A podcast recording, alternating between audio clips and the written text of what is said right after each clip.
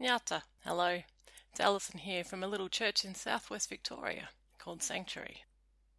And this is our reflection for Back to School Sunday, a week when our families gather with their young people and we bless them for a new year at school. So let's begin. Over the last two years, our world has been turned upside down. We used to meet inside the building for church, but last week we were on Zoom and this week, here we are, worshipping in the garden. We used to leave the house for school and for work. But during the many months of lockdown, most of us learned to study and to work from home. We used to gather in big groups and go to crowded places without a thought. These days we don't do this, or we make such decisions very carefully. We used to see the whole of people's faces, these days we see a lot of masks, and we've learned to look for smiles by looking in people's eyes. We used to barely notice when someone coughed or sneezed. These days, these sounds can make us twitchy. Now a new year is unfolding. We're heading back to school and work, and we don't know what the future holds. What will happen if our teachers and our colleagues get sick?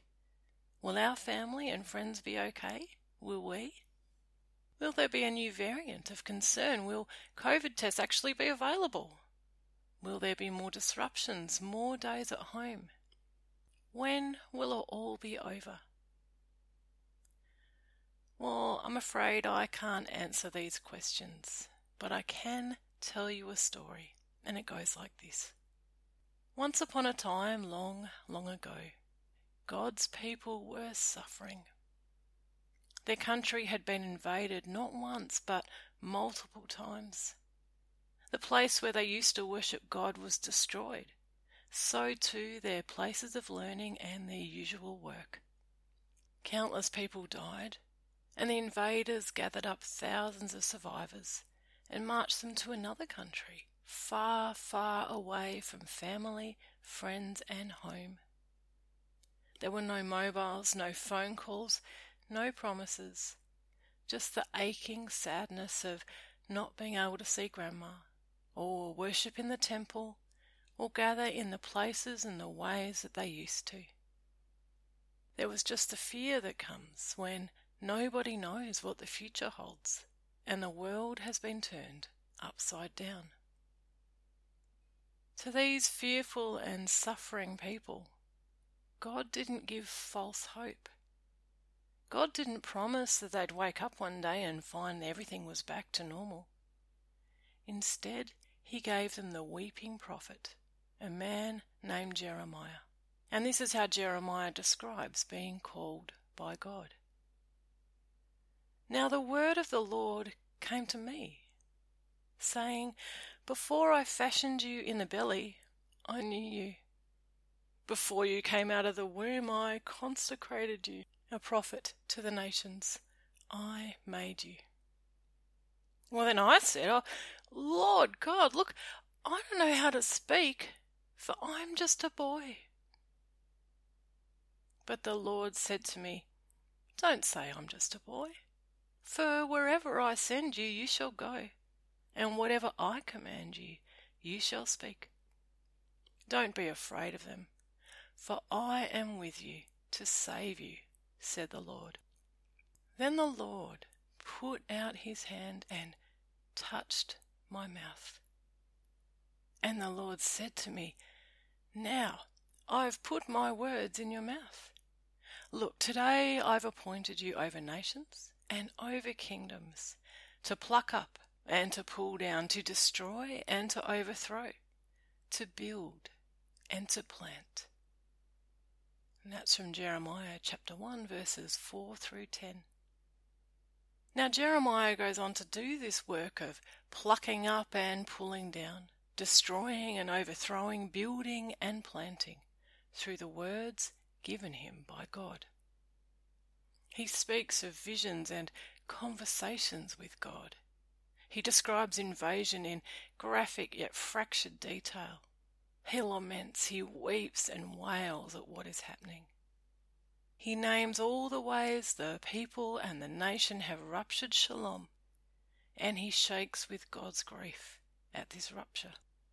And from time to time, he offers shards of consolation and hope, words of God's tenderness, images of a world rebuilt, glimpses of a future shaped not by death but life. But it's not a neat, tidy story with beginning, middle, and happily ever after. Instead, it's a confused and confusing book. The repetitions, reversals, and shocking descriptions of trauma.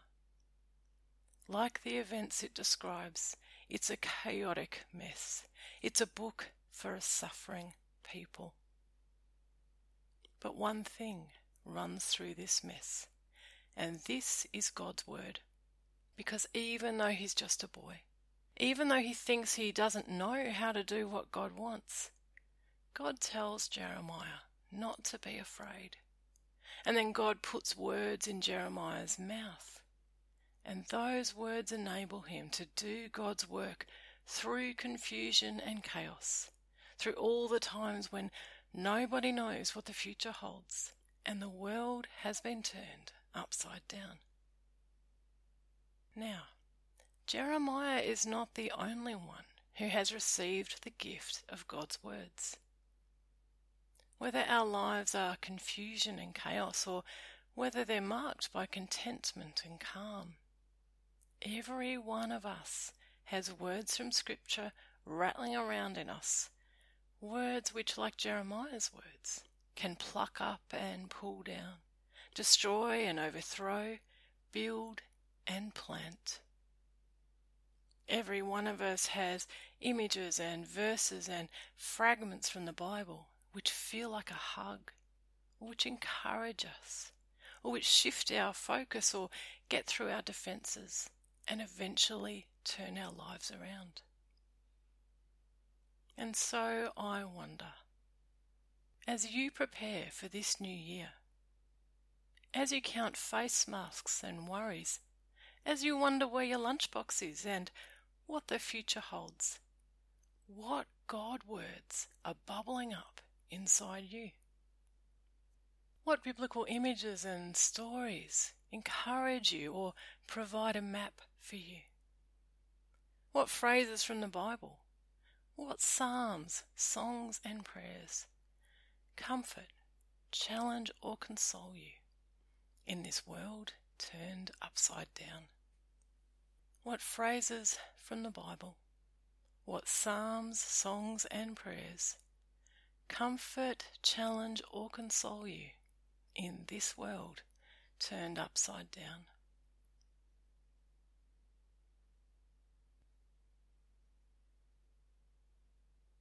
Thanks be to God for the gift of God's Word. That's all for today, but there's always more to read on our website. That's sanctuarybaptist.org.